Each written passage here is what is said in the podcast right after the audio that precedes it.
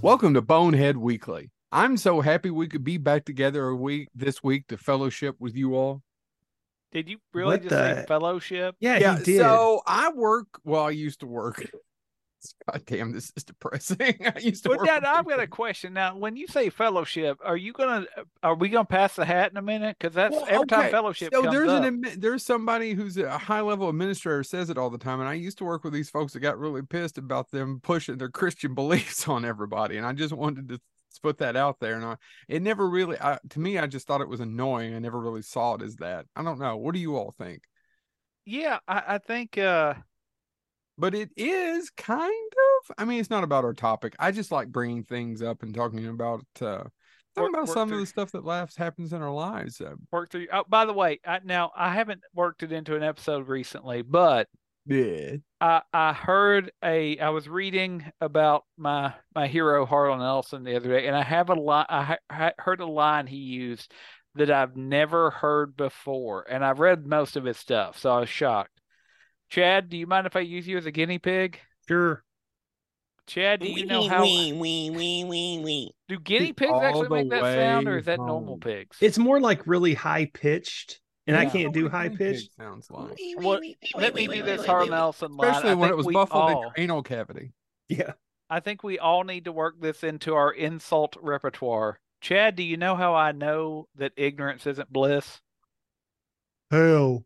Because you're not walking around in a state of constant orgasm. I would have said euphoria. Actually, I think euphoria works better there than orgasm. And here's the thing, James. Well, that's Most because people you would- never most of the things- experienced orgasm. No, most of the people you no one with me to- has ever experienced an orgasm. Touche. Touche. most of the people you probably wouldn't get know know what you were saying. Oh, it's true. About euphoria or orgasm? Well, he anything, every the whole thing. All they would hear is orgasm, and they would, yeah, that's where you go.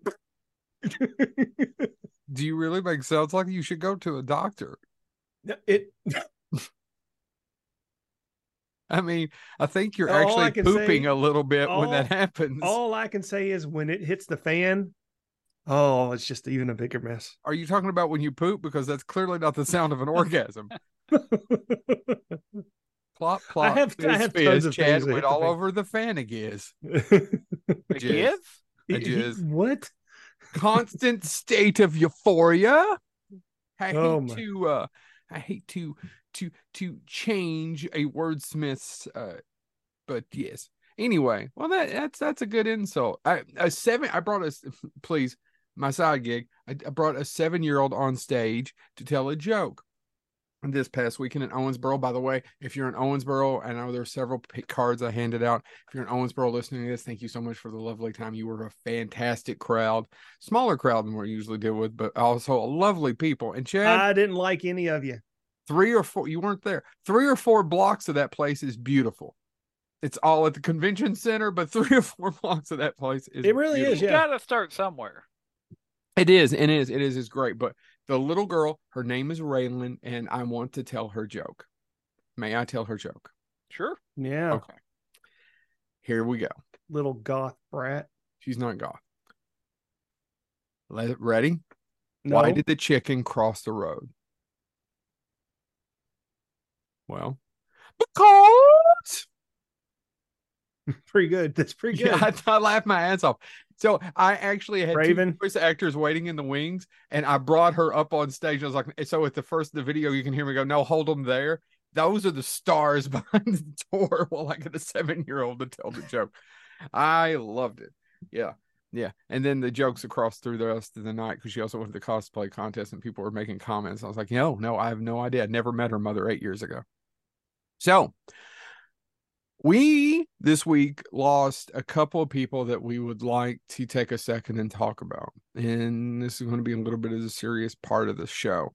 James is going James and Chad are going to talk about one. All three of us are going to talk about the first one. If you don't mind if I go first with Jeff Burr. Jeff Burr. well, you didn't even give us a chance to say yes or no. You just went Jeff Burr. So Jeff we- Burr. I'm sorry. You couldn't even listen check. I was driving back from Florida and we passed Dalton, Georgia. And I will never, the rest of my life, not go by Dalton, Georgia and not think of Jeff Burr because it's where he's from and Mhm. it's where he died. And that he lived the last part of his life taking care of his family, right, gentlemen? Yeah. I think it was his mom.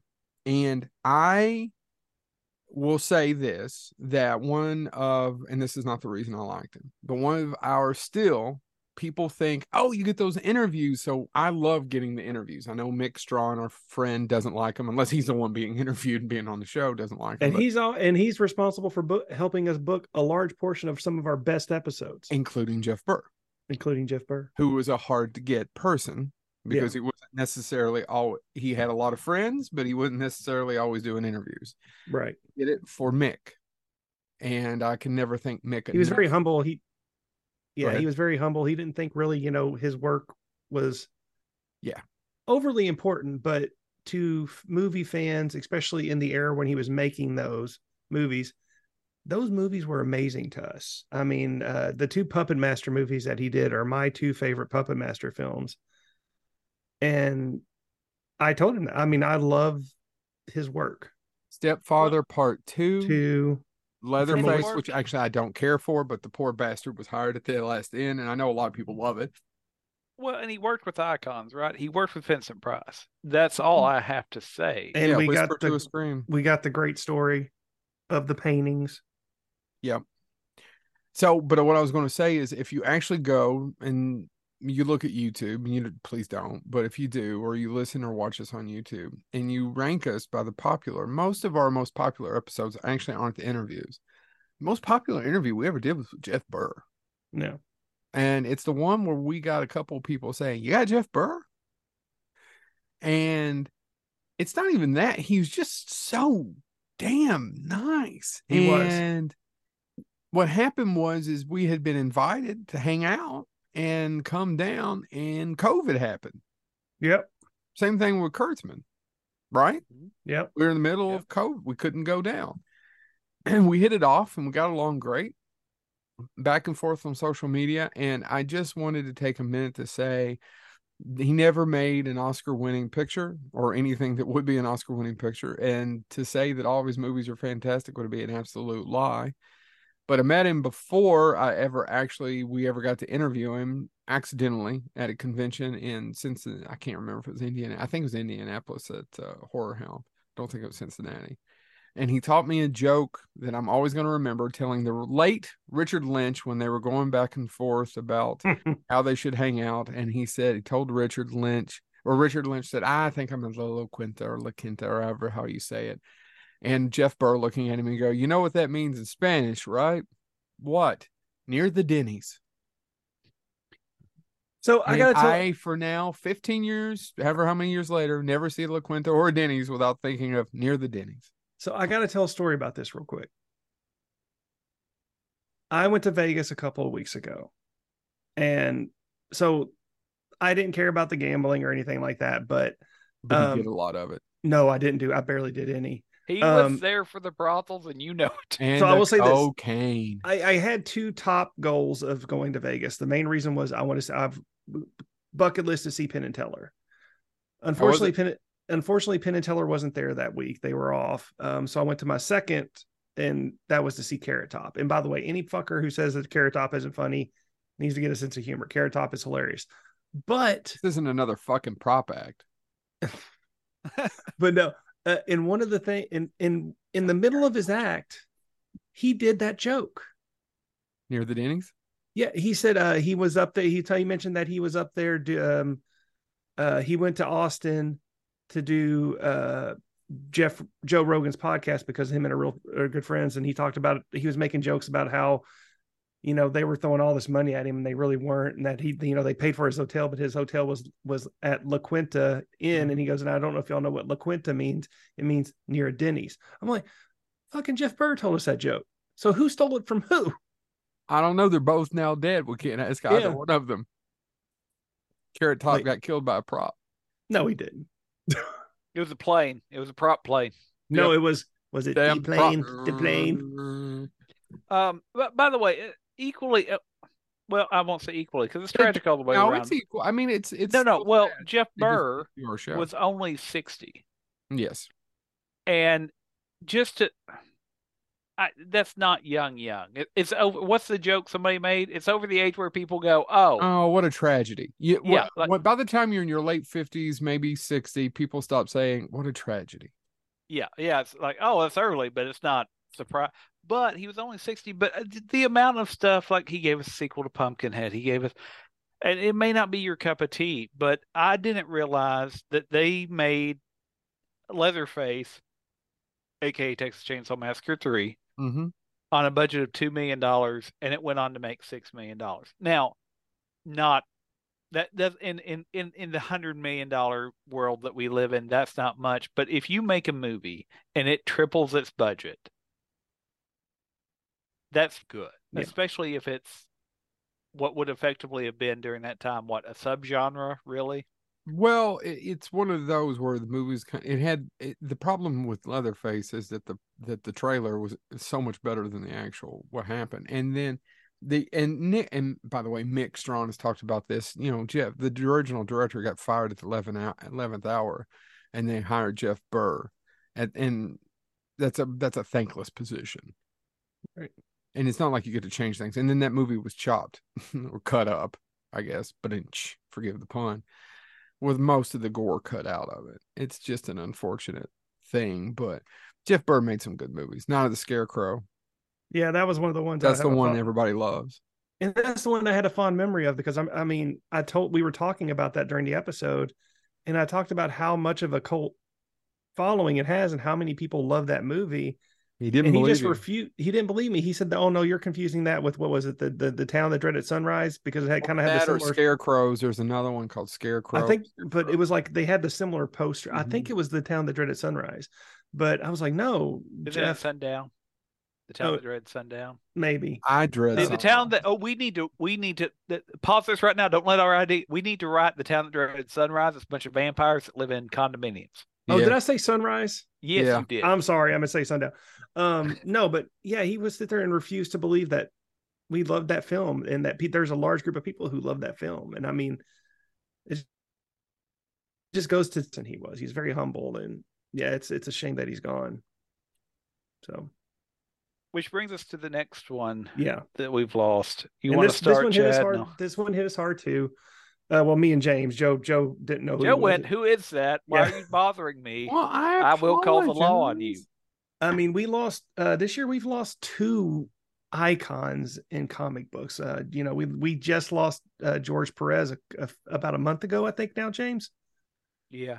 Um, Okay. but today, uh, as we're recording this episode, it was announced that Keith Giffen has left this mortal coil. Um, who was truly, um, just one of these amazing people in comic book history who, uh, has a has a huge mark on the way comic books are written. Well, and, and, to a point, it's a shame because I just realized what I would have loved to have happen in an ideal world. If we lived in a perfect world, I would love to have a panel with Giffen, the also late great Bernie Wrightson, and Pete Von Sholly, because I didn't know Giffen was also I, I was wrong. George Perez George Perez died last year. I thought he just died recently. Um, I'm sorry. Uh, Giffen also did storyboard arts for shows like The Real Ghostbusters and Ed, Edd n Eddy. He took a break from comics to work in storyboarding for several years. So if you like The Real Ghostbusters, you you probably need to give. And what's funny about Giffen as an artist, I don't know, I don't know if you know this, Chad, or if you were aware that he had controversy for years, and some people think that's why he started going and doing storyboard artist work because he could mimic anybody else's art. Oh, really? and he got in trouble because he got really inspired by this other artist. And he started making his art look exactly like that artist. And the artist himself never can complained but like it was really popular in let me find the year that it happened 1986 uh, there was an article in the comics journal uh, called the trouble with keith giffen and it was they basically looked at him and said that he was starting to imitate other people's art so much uh, because they said he he drew like Jim Starlin, who Joe does know, uh, and did interview. Uh, and then Have I? he started he Sorry. started yeah a couple times I think. Um, Bless him. They all go together like voice actors. Uh, and then he uh, and then his art started because he really saw this other guy's art and he got he went, oh, that's awesome, and it started to influence his art. And then he was also part of, uh, I believe he was uh, technically one of the founders of Image too, right? I think The so. Trencher. Mhm. The Yeah. Trencher didn't last long because it took a long time to do it, and it was a very unique style of art. But Trencher was his creation there. Yeah. Um, and Keith Giffen, uh, the three things that I know him most for.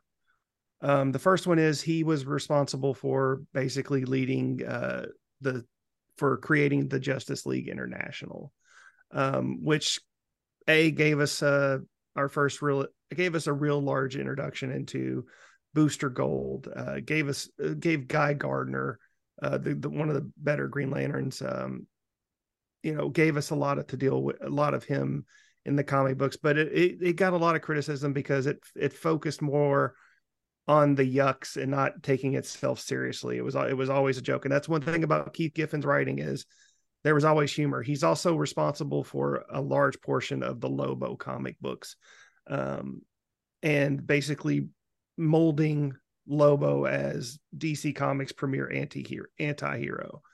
Um, and I am looking forward to seeing. Hopefully, DC doesn't mess up the movie that they're planning on doing. Uh, side note: I, I actually do think it's if if if Jason Momoa gets that role, he is born for that role. He was never born for Aquaman. Y'all can leave comments. I don't care. uh, but Well, I also, say- also too, just real quick, uh, he did write a great ambush bug series. But go ahead, James. James. Well, I was going to say he also did was involved in a lot of stuff for charity. Um, I don't know if y'all know this. In the 1980s, there was a period where everybody was trying to figure out how to feed the hungry, and DC, I believe it was DC, did Heroes for Hunger. Uh, and uh, he he was the one behind that. But he worked for Marvel. He worked for DC. He did Drax the Destroyer. If you're a Guardian of the Galaxy fan, he's the one that did the limited series of that for Marvel. Uh, he was just all over the place in Yeah. that way, and I, it's just one of those things that he worked for so many different companies: Valiant, Marvel, DC, Epic, all these different companies. And if you don't know comics, those may not mean anything to you, but it's really rare to see somebody. And yet, I would argue that he never became a well-known name either, which is kind of tragic in its own right. Like Uh, if if you were a comic fan, you might know You it. know, you know Keith Giffen if you knew comic books, but yeah. Um, Yeah. Um, and we'll wrap up and go to our topic. But I will say this: if you if you really want a, a great introduction into Keith Giffen, I really strongly recommend uh, reading a six issue limited series that came out in the early 2000s uh, called formerly known as the Justice League, where it's all the it's a few members of the uh, of the uh, Justice League International who are basically kind of limited to being not much of anything uh, and them forming a superhero for hire company. Uh, it Mhm. it's it's it's a it's a funny series. It's well written. It has a great story. Just And- highly recommend checking that out. And I'll flip this to a Marvel example because he wrote and drew this one. He was a penciler on it as well. And because it's Halloween or nearing Halloween. Um, Marvel Monsters, Where Monsters Dwell, was a one shot that he did in 2005. And if you like old school monster comics, it was his chance to bring a lot of those back and say, what are they doing now? What you know, what would that be? What if we if monster comics hadn't died away, the the supernatural, what would that look like? So that's that's one I would throw out as well to check out, especially given this time of year. Okay. So Jeff Burr, Keith Giffen, um, we'll miss you. Yeah. Thank you for everything you did for us. Yeah. All right. So, not to change the subject, we'll go into something. This is part 16 of what? Bar Barroom fights. Brawls. And, gentlemen, I, I hope you all have a lot to add to this one. I can't believe there's some that I'm putting on here, Joe. I don't know how you're not coming up with these on your on your list. I Because just I'm I dead don't- inside. Yeah, I I was Because Ye- he stayed all night at the bars fighting and he's punch drunk. I didn't fight anybody, although you both are very lucky. I was, I was, what's the word? I wasn't quite Kevin Shelton, Shelting it, it, but at uh, 1 a.m. I didn't understand Saturday, well, I guess it was early Sunday morning, why everyone wasn't answering my text who was down there. I didn't bother texting people who weren't in the half mile radius. So you're all Yeah. welcome. I just put my phone on vibrate, so I wouldn't have answered it till the morning anyway. Yes, well, you put it on vibrate and place it somewhere sensitive. Yeah, right between the beehole. Between the beehole? Yeah, think about it. No, not going to one little bit. So, Um, Chad, man, um, I don't know where to start because I'm surprised that it, you don't have any. Is that what you're telling us? I'm going to work on it as we go, but I don't have a ton. All right. Wow. Um, I'm okay. sorry. I talked No, about the it's ones just- I like. no, you didn't. That's what kills me. But I even mentioned this in the first episode. If you've seen one Western ballroom fight, ballroom fight, that's even better. Why didn't we do one on ballroom fighting? Oh man, That Oh, needs to be episode 672. I've got one. Yeah, go ahead. Ghostbusters. Mm, was Slimer? Yeah, it's in a ballroom. It is in a ballroom. He's got you there. It It is is, But that's ballroom. a ballroom. That's not necessarily a bar. That's where they're having the buffet. No, no, but you said you said we should do an episode on ballroom. Ballroom what- brawls, which is Ghostbusters. Hmm. Let's You just dumb do an shit. episode on Ghostbusters again. Uh, no, I've got an entire Let- let- subgenre let's- that let's- I can talk about. I've got two Everybody that I bet neither one of you is going to touch. Oh, well, let me. I'll go ahead and do I mine, and then just you do yours. I go first. Who cares? Uh, Go. I'm I'm gonna do the. This one is. It's because it's so serious and what happens in it. Uh, I got to talk about the ninth configuration. oh, yeah, one that's a good one. One of William. No P- one uh, ever brings that one up. That's not on any list you can find. I know, and that's what kills me. And it's uh, so the ninth configuration is William Peter Blatty, who wrote The Exorcist.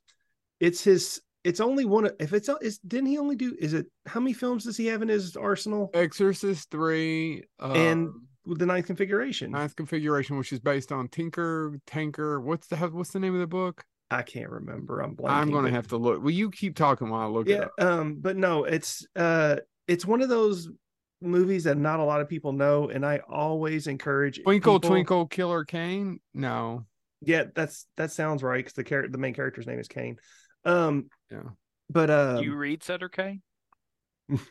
It's Twinkle Twinkle Killer Kane. um for our listeners if you have not watched the ninth configuration stop what you're doing uh, put, uh grab a drink sit down and watch the ninth configuration i believe it you can watch it on the the free streaming service tubi uh but it's about this man who's trying to uh control a mental institution Yep. um by letting the patients pick out whatever they want to do Mhm. um, but the final scene is a bar fight that is absolutely, and I'm not giving anything away because I don't want to ruin that for you all. It is dark as hell. Yeah. Um, there's not, it's not like full blown action like all the ones we've talking about. It's subtle, it's slow, and it gets, it's very, very intense, and it just keeps building. I mean, uh, we just mentioned, oh my God, guys, we just mentioned the man, uh, Jeff Burr, LaQuinta Inn. yeah. Um, oh, Richard. Um, Richard Lynch. Richard Lynch is Yeah. the the the the main baddie in the bar, and Mhm. he's evil as hell in this movie. Um, and it and the the interactions between him and Stacy Keach and the other characters in in this bar are truly terrifying. Um, so I again I highly recommend the ninth configuration. Um, I don't I've I think I've mentioned it once on an episode a long time ago. We talked about it. Yeah. Yeah, but for it's our technically a a a very very very past the ether sequel to The Exorcist. Yeah. And you know, when I was a kid, like nobody carried this movie. Uh No, I, had the- didn't see it till two years ago, Chad. yeah, I saw it in high school from a friend who, you know, went to this video this obscure video store in a, a bigger city. Um, and that was the only place that carried this movie. So and I saw it from him and I loved it. And then I could never find a copy until like 20 years later. James. I'm going to talk about probably one of the barroom brawls that neither of you is going to talk about. So this But is a sub you're saying it's a subgenre? I'm saying subgenre because they don't happen anymore. I think the last one you could make an argument for is relatively recent, but it's very rare now. what happened to Disney barroom fights? What do you the mean? Great Mouse Disney- Detective has one. Oh, I don't know. It's been a long time. since I can't even that. remember. I, I don't remember Tangled, it either. Tangled has one, one, but it Oh, still stops it.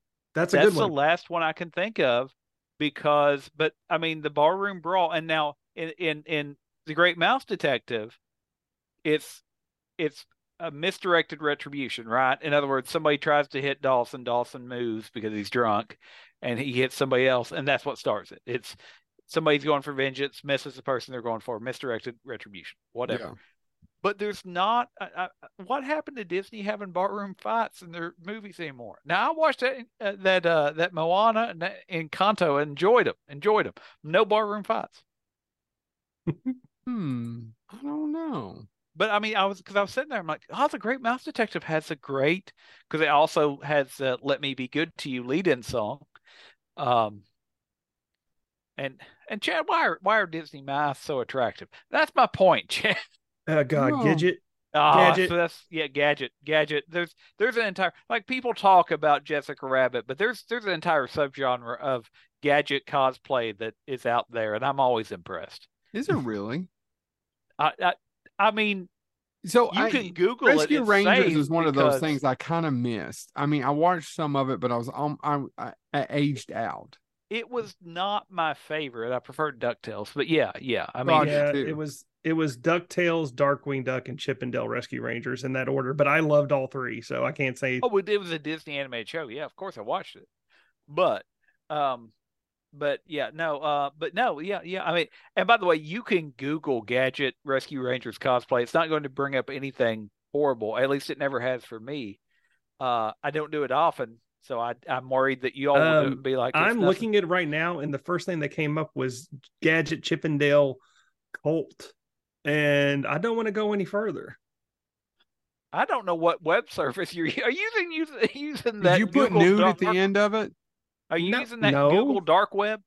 By the way, uh, Gadget and the, the Google co- the cosplay for uh, no, not overly attractive, James. No, no, no. But I'm just saying, there's a ton of them out there, and, and some of them Yeah. are really good. Some of them are. Yeah, I mean, it would be like me cosplaying, folks. Let's face it. I can dress up as whatever I want, but I'm not going to do it. Do it anyway. It doesn't matter if I wear a Star Trek uniform or I wear, you know, the Red Sonja costume that I wear. You know, it's not. Nobody's going to be impressed. Is it time for me? Because I'm going to do Yeah. a twofer because they're the same scene. Back to where we're talking about Western bar fights. they're the same kind of idea, but they're played slightly different. One's a little bit more, is a little darker, and the other one's a little more for comedic effect. And the two movies are The Bronx Tale and The Kingsman. Okay. In The Okay. Kingsman, Colin Firth, the manners maketh the man, right? And he has the drink, and then he doesn't let him out and beats the shit out of him. Okay. yeah. The other one is The Bronx Tale. And oh my goodness, what is the name of that great actor who plays the the the lead? I didn't look it up because I'm just Chad, you'll be proud of me. I brought this one from memory. And he basically it's the same guy that plays Fat Tony on The Simpsons. Chaz Palminteri. Chaz Palminteri. He locks the door because the bikers come into the neighborhood bar. And this movie I knew he was in it, but I don't remember a bar fight with him. I, it's been forever since I saw Bronx Tale, but sorry, didn't and it's directed by Robert De Niro. And Yeah. basically, he comes in. There's these bikers, and he's like, "Okay, give them their drink. Let them, let them be." And they're about to kick him out, and they don't. And then they start causing a problem. And he goes, "I asked you to leave," and he doesn't leave. And then he walks over, has the guy lock the door, and he goes, "Now you can't leave." And it's ominous as shit. Mhm. And you can watch it in their eyes, and then they proceed to get, uh, almost killed. Wow. I mean, it's very, very dark. It's the best scene in the movie to me. It's the best scene in the movie. And Chaz Palminteri plays it perfectly. And I love Colin Firth and I love the Kingsman, especially the first Kingsman. I love that movie. Diminishing returns, the sequels, but I love the first one. And that one's just played more for fun, but it's the same thought. Do you understand what I mean, gentlemen? It's the same scene of you can't leave now. I guess From Dusk Till Dawn kind of does that as well. Only difference is, is From Dusk Till Dawn, these other these other people are starting to fight and then they can't leave because they're about to get killed or murdered. From dusk till dawn they're just there to have a good time. But so when you talk about bar fights i brought them both up because they're polar opposite because they're on different ends of the spectrum but they're both the same scene. But I, if i had to pick one it's specifically when Chazz Palminteri says now you can't leave Oh, it's my turn. Yeah. Okay, sorry. Um, this i'm is- done talking now you Sorry, can go back to listening I'm trying. I was trying to get some. I was while you were talking. I was trying to catch something, and my speakers will not switch over. And I'm sorry if that interrupted the audio. huh Anyway, um, Joe, I'm going to steal one that I hope is not on your list. But since you said you didn't have any, this is one of those ones where I was Well, like, actually, I'm I just did too but yeah I well, I was I was really shocked that this hadn't made your list up until this point. i'm still sick of all these out for justice ones keep the going six minute, fifty second bar fight in Hopper.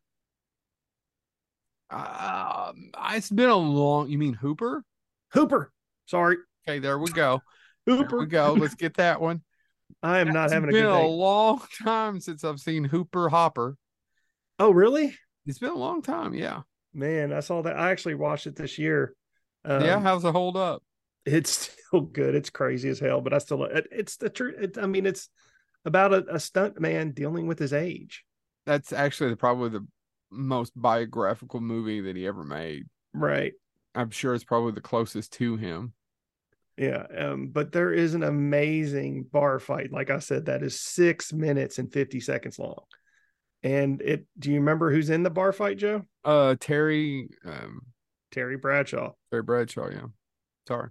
Um, but yeah, it's it's it's all these old these old stuntmen uh in this in in this popular di- uh, dive bar slash restaurant.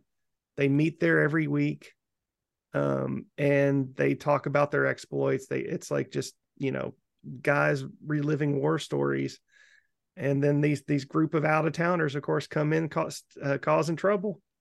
And they Burt shouldn't Ren- be doing that. and Burt Reynolds, you know, he's trying to to smooth things over, try to make everything nice, but then they just won't have it. So Bert being Bert.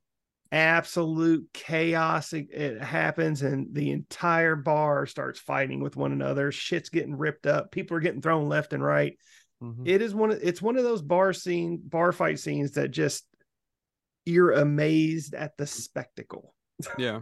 and it's uh I I you you have to watch it to see it. I mean, it's just it's just nonstop insanity for six minutes, for almost seven minutes. Um and you know, at the end, what's crazy is the end. They have just literally beat the shit out of one another. And then they all just and and whoever owned I feel bad for whoever owned that rest bar because it is it is demolished.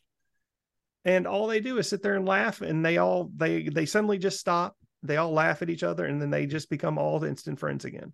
Yeah. But that supposedly that's the stuntman life. Go 100 miles an hour, never stop. I mean, that's how I want to live. That's not for me. Yeah. I think maybe good, comfortable pair of shoes, good book to read. I left them in tried Florida. Been waiting for them to ship them back. that? Hmm. That's the real bugaboo. All right. Yeah. They're in that Moorhead bag. The one they gave me because they told me to leave. I found out I can't wear sandals. I can't either. Is it because of your pussyfoot?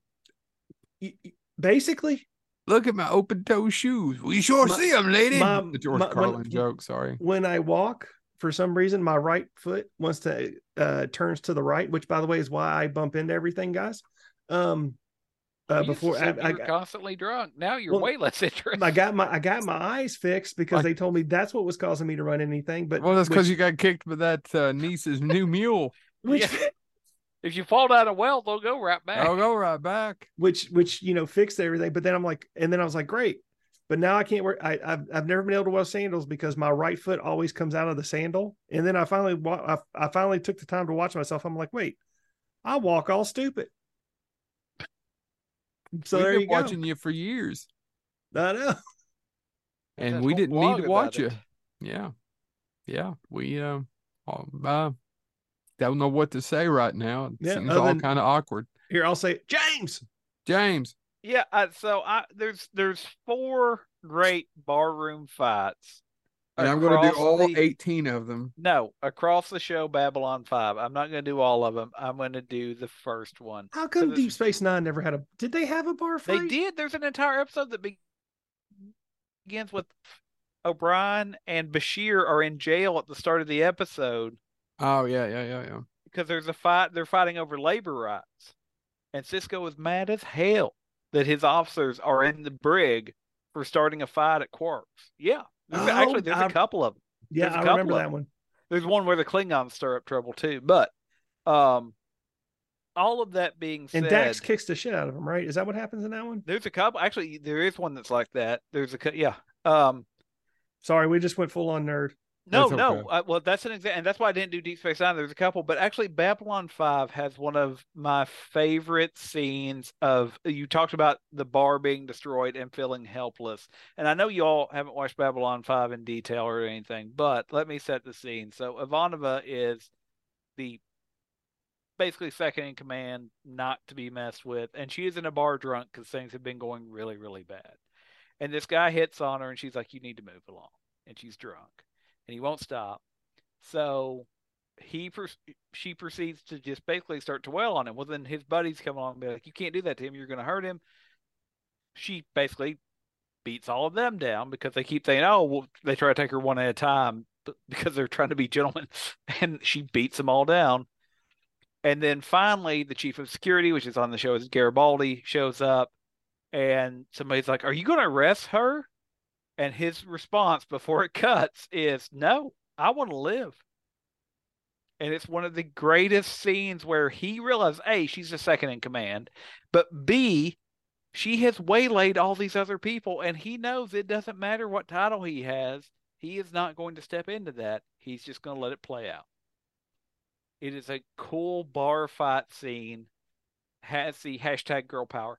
Uh, but also Ivanova is just one of the most fascinating characters ever because she also has one of my favorite lines on the show where somebody's trying to do intimidation and and you know they're we're- gonna if you don't do this we're gonna attack and she goes you're not gonna do that and they do the entire line of oh no we assure you we, we will and who are you to tell us we won't I'm Susan Ivanova, daughter of blah blah. That's the name of her entire family, and it finally ends with, "And I'm the last living person you will ever see if you do not stand down." And so she's just a fascinating character that is also really nuanced as the show goes on. But it is one of the greatest bar fight scenes, especially in an early early season of a show. So yeah, Babylon Five has, like I said, four of them across the show. All of them are really interesting. One of them is uh the guy it, it cuts away because he goes in the bar and, and he's looking for information. His character's name is marcus. I think it's in the third season. And he says you all have 10 minutes to tell me what i want to know or nobody else will be left standing. And then basically it shows 10 minutes later and everybody's down. And he goes now i've got to wait for people to wake up to interrogate them. So it's uh babylon 5 was a different show than obviously star trek. It was not star trek. It was uh, they're much more nuanced, and, and somebody summed it up best once as it's sort of Lord of the Rings in space. Mhm. Um, there's a lot of juxtaposition. Babylon 5 is shockingly the fifth station. All the other ones have failed. This is the last chance, and then a war breaks out. That's the plot to, to Babylon 5. The first season is all about we're trying to make this work. By the third season, the war is going on, and it's we're just trying to we're the last shot of peace uh, because it's supposed to be neutral territory. Anyway, so yeah, but it's got a great bar fight scene. So for neutral territory and peace, it has a lot of fights. Yeah. My turn. Yeah. Yeah, Your sure. turn. Yeah, yeah, yeah. I combine those to share. May I? Well, there's a special rung in hell for those it would ruin good scotch. If I'm going to go out, I'm going to go out speaking the kings. Inglourious Basterds. I'm actually shocked now that one of you all said that. It was actually going to be my third, but I'm glad you did it. Now I skipped a few lines in between. I just wanted to put those together. I wasn't very familiar with Michael Fossbender. Actually, Fassbender. Fossbender is the yeah, right. It- he- this is what gives him away, right? This is what gives him away. Because it would be, yeah. Yeah, it would be this. 'Cause- and I can't even do that, so I'd be totally screwed. My Yeah. fingers don't even do that. but yeah, that's what gives him away is the number three, the way he does three. And it is not only a really good movie where Tarantino rewrites the ending of World War II, but it introduced me to Michael Fassbender. Even though he's in 300 beforehand, I just, it's a fantastic performance. And then he has that great, if I'm going to Yeah, go out, huh? He's in uh is he in isn't he in Saving Private Ryan for like a brief moment? Maybe, but I don't remember him. I don't remember him from 300 really that much, as much as I remember him from that. If I'm going to go out, I'm oh gonna go god, out yeah. Speaking the Kings, right?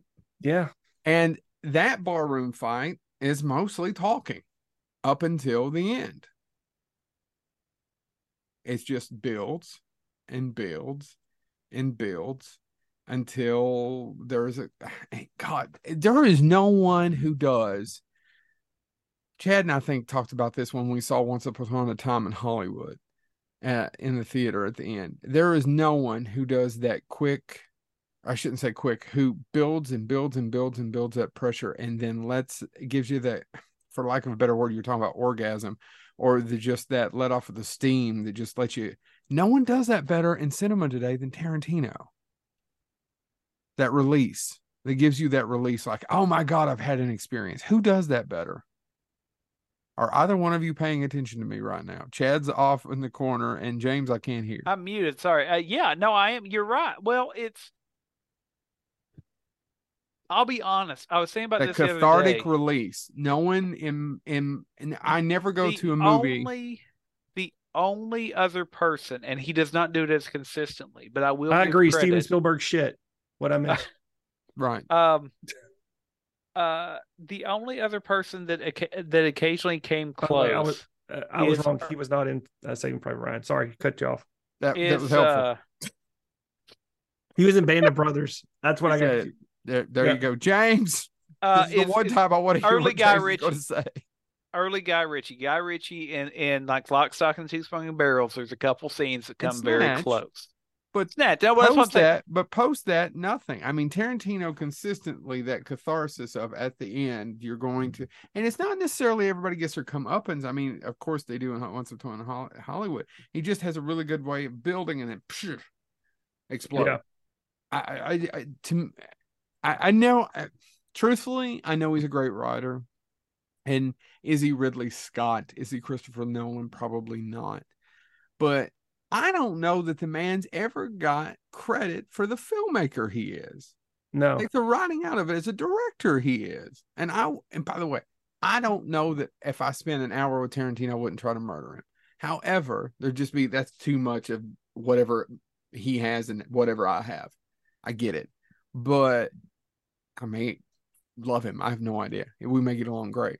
After I told him that, he'd probably like me because blow up his ego. But it's true. I don't think Tarantino ever got.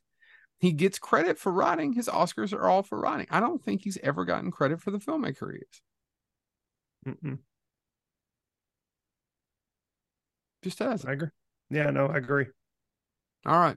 Who's next? Uh, I'll go. I'm not doing too bad considering I don't didn't. It it, it was kind of a pull. um, I am going to choose one that is not. It's more. I, I, I don't know what it is, but I, you know, I've been doing, you know, kind of more on the. Uh, I don't even know what I'm trying to say. I've lost my train of thought. Uh, The Rock, The Rundown. Yeah. Uh, the very beginning of the movie hmm where he fights the entire de- uh, front offensive line f- of this football team in a club because th- their quarterback owes uh, this mob guy money um, and he won't pay it. And The Rock goes up nicely and uh, the guy disrespects him and he comes back and beats the living shit out of everyone. It is a great scene. Honestly, it's the it's still to this day. I, I I'm sure there's plenty of people who would argue with me. I still think it's The Rock's best movie. Yeah. Uh, Dwayne Johnson's best movie is. you The think so? I haven't watched it in a long time. It's actually one of the best. Truthfully, it's one of the best Christopher Walken performances. Yeah. I mean, it's Seann William Scott, everybody, ever Rosario Mm, yeah. Dawson, We just call Uh, him nuts. Er- uh, Ernie Reyes Jr. I mean, everybody in that movie. Oh my God, I I can never remember the actor's name. Spud from Trainspotting. He's great in it. I forgot he was in it. I haven't seen it in years, Chad. I probably haven't seen that in over ten years. I watched it. Uh, I showed the girls ab- about two months ago, and they loved it. Uh, because they, they were they're really into Indiana Jones, and I was out of the top of my head. I'm like, well, if you like Indiana Jones, you'll like this, and they loved it. So I couldn't get him to sit through Indiana Jones, but damned if I didn't get him to sit through the two Mummy movies. my girls, they love the Mummy movies, and they loved all every single uh Indiana Jones movie, even Crystal Skull. They go, they even said, Daddy, why don't you like that movie that much? I just there's some things I just can't forgive.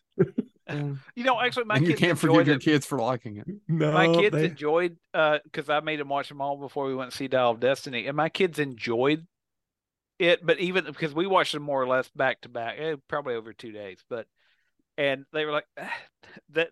That their my my children's review was that was entertaining, but it doesn't fit with the rest. they liked it better than um Temple of Doom. And I'm like, what?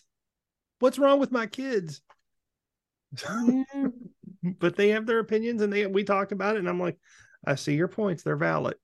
Well, they're wrong, but they're Well, no, and that's the entire thing, right? There's there's stuff that I still enjoy that I enjoyed when I was younger, and I still enjoy it today, partially out of nostalgia, partially because it reminds me of where I was when I watched it, who I was with, et cetera, et cetera. And it was with nobody because I lived a lonely childhood. But thanks for bringing it up, Chad. I'll just hang myself. anytime. but no, uh, the rundown. It is a great bar fight scene. Um, again, it's just it's it's poetry in motion the way he kicks those guys' asses. I'm sorry. Mhm. but it is. I mean, it, it's it's one it's one of those action scenes that I hadn't seen something like that in a, a while. It it kind of mirrors a little bit of what became John Wick uh, in that those types of fighting styles. Um, so I yeah, I just really liked the rundowns bar scene. James, what do you got, man? I'm gonna absolutely cheat because I wish it would have been in a bar, You've been but it's cheating too on me good. for years. You cheat. And by It- and uh, by the way, there's still one that I don't know why you all haven't mentioned yet. Uh, and if you did mention it, I'm going to apologize, but I'm pretty sure we haven't mentioned it yet. But it'll be my Uh, honorable mention. Well, I want to bring one up, and it's technically not in a bar, but it might as well have been. So I'm going to use it anyway. And oddly enough, I just mentioned Guy Ritchie. Pretty much any scene with the coach from The Gentlemen is great, but his fight scene in the diner yeah. that includes the line "You brush your teeth with like cat urine." uh, it, it's a great scene. It's uh, Colin Farrell, right? Yeah, man, Plays I, coach. I and there's love an- that movie. there's an entire scene where four guys he's in a diner and these guys start to give him trouble one of them even pulls a gun on him and if you watch it it's a great bar fight scene style thing but there's something really notable about it he's beating these guys down but watch his hands they're open he never makes a fist he smacks them he's just slapping like he slaps the gun away from him he uses condiments to spray in their eyes. He's just slapping them. He is humiliating them. They have weapons. They pull a knife. They pull a gun, and he's like, "I don't care." And he, and honestly, it's it's the fight scene that I wish we would have got to see Colin Farrell do as Bullseye in the Daredevil movie. It really is. Watch it and, flick and a tell me peanut in an old lady's mouth on an airplane. Yeah, tell tell me that doesn't work though. It's so it's it again. It's technically in a diner, but it's just too close to a bar fight scene. Not to mention, the gentlemen doesn't get a lot of attention. It's not known as one of Guy Ritchie's best. Ge- Yeah, and I don't know why. I love I that liked film. the gentlemen. I, yeah, I've got it on DVD. It's Uh, it's right know up there with Snatch and Lock Stock. It's a return to that kind of filmmaking. Yeah. to I, me. liked, I mean, I, I know. liked uh I liked Matthew McConaughey in it. Yeah, I Yeah, did too. I know you all prefer Swept Away, but I'm defending the gentlemen here, uh, because it's it was it felt like a return to me. And by the way, I like Guy Ritchie's films in general. I make jokes about Swept Away. It's the one I haven't seen, but the point being, I've seen the other ones, and I've I haven't seen them all. I've never Yeah. seen a Guy Ritchie film that I walked away from and went, "Oh, I, I regret watching that at all." The gentlemen's Ooh, the best James, movie he's have- seen. James, have you seen King Arthur? It's Yeah. pretty bad. Oh Yeah. man, that's Yeah, it- well, here's here's To the me, thing. it's almost unwatchable. I Uh, agree with Joe. I I enjoy King Arthur the same way I enjoy um Who League of directed Extraordinary Gentlemen. The, no, who directed Robin Hood with uh, Russell Ridley Crowe? Scott. Ridley Scott. I, the same way I enjoy as a, as an idea of what could have been there. I'll go along for the ride. And don't get me wrong, I actually Uh. enjoyed Ridley Scott's Robin Hood. I wondered what it could have been. This And is you all know completely the backstory on that. But anyway, Yeah. this, Well, this is completely about the sheriff. this Yeah. is completely off topic of of anything we're discussing but since he just mentioned it james uh thoughts on the uh the uh oh elton john guys uh robin hood oh, is that um, is that the one with uh? uh Jamie Foxx And the Okay, Morgan this Freeman is a role. true story. My son, much like me, because I loved Robin Hood, the Robin Hood mythos as a kid. Like I, I have my mom still has. Taron Egerton. Sorry, I yeah. I have about fifteen different versions of the book from when I was a kid. I mm-hmm. loved the Robin Hood myth. My son, it turns out, inherited that, and I didn't know it, but he saw that. Now, Chad, keep in mind, he saw it, and literally, we were checking out at Meijer or Walmart, and they had on an end cap, and he goes, "That's a Robin Hood movie," and I, s- I literally just went, "How much is it?" And he goes, "It's Blu-ray and it's five bucks." I'm like, "Let's get it," and we watched it. Now, Ugh. was it? Did it redefine the genre of of Robin Hood? No, I think I may have seen parts of it. It's it's terrible. I don't know. Is I I, don't know if it's as terrible now. as some other versions are. Oh no no no! It- it's I bad. kind of I kind of enjoyed what they tried to do, and I say tried to do with Jamie Foxx's character. They tried to turn him into a superhero and make it an expanded universe, and It's it, it's the Matrix. it- It's the Matrix with terrible. Robin Hood. oh, Like it wants to be. I'm sorry, it wants to be the Matrix with Robin Hood. Oh, But was you know, just- and we've talked about how we're all tired of Robin Hood, right? Right. Re- yeah, movie- that's one of those um, ones I wish would go away. Him and Peter Pan. Uh, but I was saying the other day, and I know I don't, I don't want us to ever lose a future guest because of what I say, because there's parts of it that I did enjoy, just like there's parts of that Robin Hood I enjoyed. I enjoyed watching with my son. I enjoyed that he enjoyed it, I get that. But he, I get um, that. I get that too. If my kids would have watched it and liked it, I would have been right in there with it. But I watched it by myself, and I was like, man, this is man. Unfortunately, 60 or 70% of what we watch, we both roll our eyes on the same shit. So well, no, I'm that's, I assuming mean, you all experience the same thing. I Yes. don't know. I don't know. But yeah, it's, it's like No, he it's- and I have both never finished. Um, oh, hell. I don't know. That, that we both never finished The Little Mermaid, the new one. Oh, I, I thought you were going to say Citizen Kane, and he rolls his eyes. He goes, "This movie, it's just." But, well, he itself." called it pretentious. he he said that what a slay. This is fucking armchair psychology. and I was like, "Where did you hear that, you little shit?" From Oh, you. I got it from you. And you. then we hugged. Um. I, None oh, and I've got an How- honorable mention too. If Chad how doesn't many? do it later, but anyway, many- yeah. How so many I- marijuana cigarettes did that one PS, PSA save people from smoking? Thank God that commercial exists. Yeah. Where did that come from? Because you said I learned it from you. Oh, I was actually, you know, that's funny you were doing that. You're quoting that, and I got it from uh, a cabin in the woods when they're are fake arguing. She goes, "I learned Oh. it from you." And she runs out. I just think it's a That great ran- line. I just I never PSA. connected that that's where she stole it from, Yeah. Jeff. so it's funny. Just where Jeff Burr probably stole it all from Carrot Top. and we're back. So thank you so much for tuning in this week to Bonehead Weekly. um. Yes, So, James. so uh, you got one more there, J- The only last one I want to say is Back to the Future 3, the bar fight. And because there is either a fight in, you know, in Back to the Future 2, it's in the Pepsi pub. Yeah. And in the back, to, you know, I just think the the bar fight and kind of encapsulate those in the westerns and all the other ones and, and with the spittoon on top of his head, it's fun. Is it the best one? No, that one's more of me just pulling something out and referring to because there's a lot of ones we haven't talked about. Like I, I think we're going to get crap for. Did I, I know we mentioned Roadhouse, but we really didn't talk about Roadhouse. Yeah. Yeah. We didn't really I- talk about Terminator Two. Uh yeah, but honestly, in terms of Roadhouse, Roadhouse is good for what it is, but the bar fight scenes are kind of lame in my opinion compared to all the ones that were on my list. And the last one I would say we never really talked about, uh, and I don't even remember the scene, but it's on a ton of lists, and I'll drop it at that. And I'm not going to say it. I don't have any honorable mentions. Is uh, I really don't Lawless- think you I really don't think you mentioned the one that I, I'm shocked at either I one would of say you I've got didn't an honorable Is mention Goodwill you- Hunting is on a lot of lists. Bleh. Uh, Yeah, I don't see it as an actual barroom brawl. yeah. Yeah. So what's what's uh, your honorable mention, Chad? I want to see if you take mine. Okay, so and you all may go, Chad. We talked about this in the first episode, but I really don't. Uh, I do want to quickly mention one, Dukes of Hazzard. Love Yeah, that bar fun. fight scene at Dukes of Hazzard. Actually, still say the, the TV movie's show fun. had a ton of them. The boards, yeah. Boar's Nest? Yeah. yeah, the moves, the the movie's fun. Um, Donnie Yen in the Iceman. Uh, I love Donnie Yen. I watch it most. I like a lot of his movies, but his uh, the bar fight scene in the Iceman is Either one can't see for shit. Yeah. Okay. the the force is with me. I like Um, him in John Wick 4. Yeah. Um. But uh, Still Wiccan.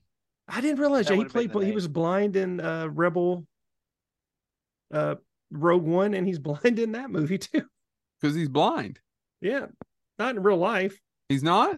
No, Shit. I don't tell the two movies I know Well, him from. He's blind as fuck in both of them. he played Ip Man like in a bunch of. movies. In, I never in seen Ip movie, Man. What were those movies called, Chad? Oh my god! Where he god, plays Hit Man. What were those films What were called? those What- movies called? Donnie Yen man is he's Donnie he's- Yin Man. No, Donnie Yen has a lot of movies under his belt. You should check out some of his work. It's it's great. But no, Every um, time I do, he's over looking over there. I don't know where he's looking. But here's the one that I really don't think You either can't one of fight John Wick that way. and I'm stunned. And I'm sorry if we didn't mention it in episode one. What? Did either of you mention Blazing Saddles? No, but I never think of it as like a barroom fight. It to me, it's more of, uh, and you're absolutely right. It it kind of starts there. Hold on, I There's the, the other bar fight where Mongo. Yep. And I mean, there's all but kind- Vaughn in Game of Life. but that just he kind of walks in telegram from Mongo. uh, there, Yeah, but he's still, beating the- up the other s- people. and Right? the- the- the final scene- up- is in a bar. I mean, they they It's, a- all over the studio. It's It goes all over the way studio. To the, it goes all the way to the. Yeah, I don't know. I just never think of that one as a. I if you'd Uh, have talked to me about the greatest fight scenes, I would have thrown it in there. But I Yeah. don't think of it that way. But yeah, when I just kept Ah. waiting for you all to say one of you to go Blazing Saddles, Blazing Saddles. I'm like, If you could talk, of, especially if you would have said the best fight scenes that break the fourth wall, that's number one. What? Yeah. Yeah. There's no. but no, it, yeah, it just I I had it on my list from day one, and I'm like, I'm not going to do it because Joe or James is going to take it, so I'll just do these other ones, and then here we are, part three, the final episode. I'm like, they're still not mentioning Blazing Saddles. I'm mm-hmm. amazed you haven't mentioned one that I was going to mention because I literally thought, no, Chad's going to take. this Maybe one. I'm amazed at the way you love So, me. home. before you say this final pick, I do want to say, Yeah. what one of the things that inspired me to for this topic and why it just kept going in my head and I kept coming up with more and more on this list and why I thought we we got three parts out of this is there's one movie We're that sorry, I am- audience.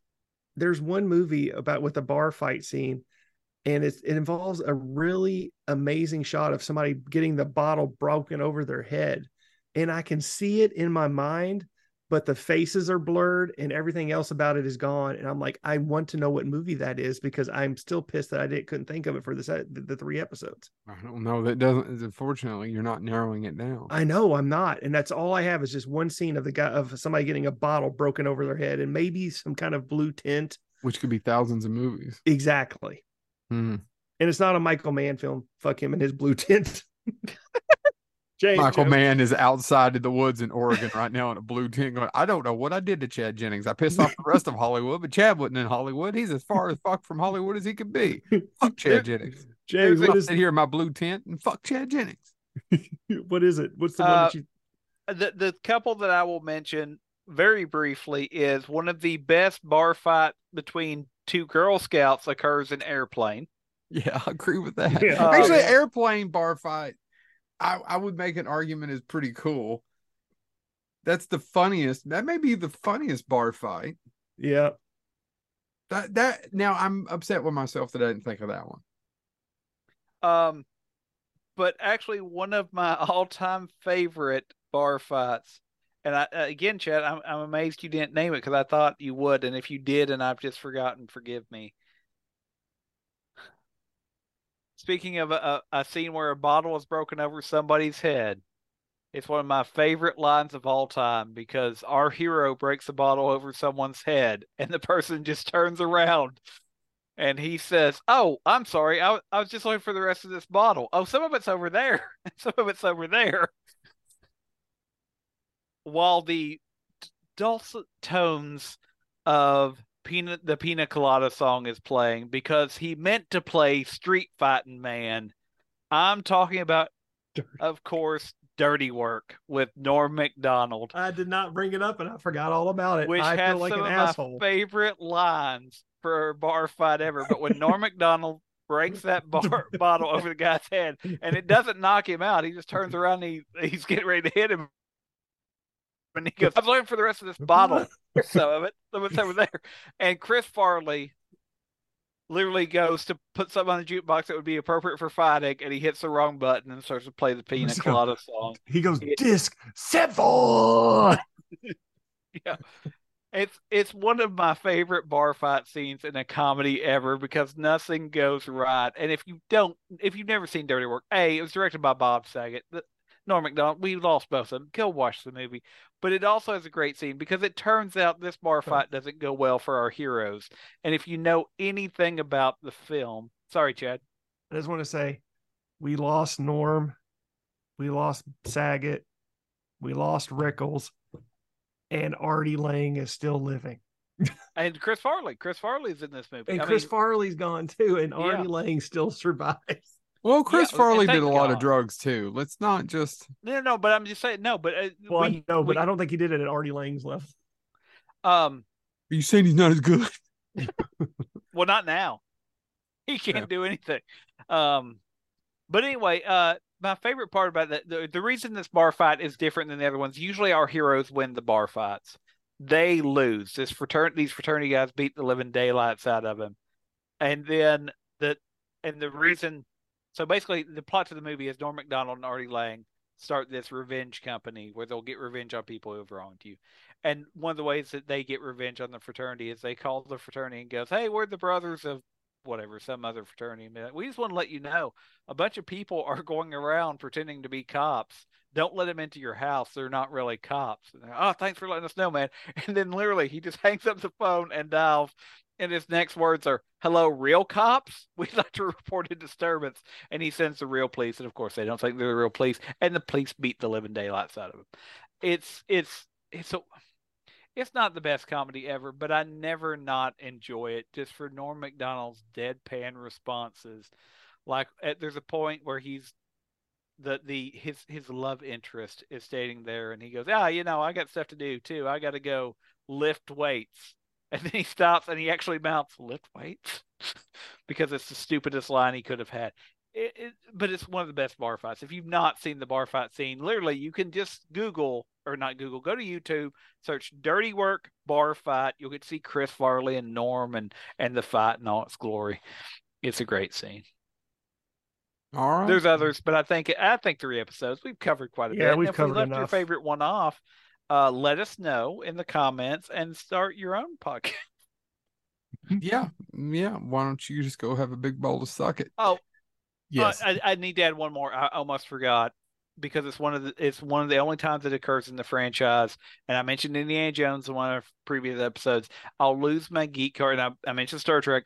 I'll lose my geek card though because probably my other favorite franchise of all time is James Bond, and we get one of the best bar fight scenes in James Bond in one of the best, uh, one of the most underrated Bonds. Timothy Dalton, License to Kill, has a great. I agree with that. yep. It's Yeah. and usually it's very you know Bond is neat and tidy. It is not a neat and tidy bar fight. And Check that it out. dude gets ate by a shark. Yeah. I want to do the the I want to do Dave Chappelle doing Samuel L. Jackson. The shark ate me. He ate half of him. He ate half of him. And with that, we bid you Adieu. Fondue. fondue. This has been Bonehead.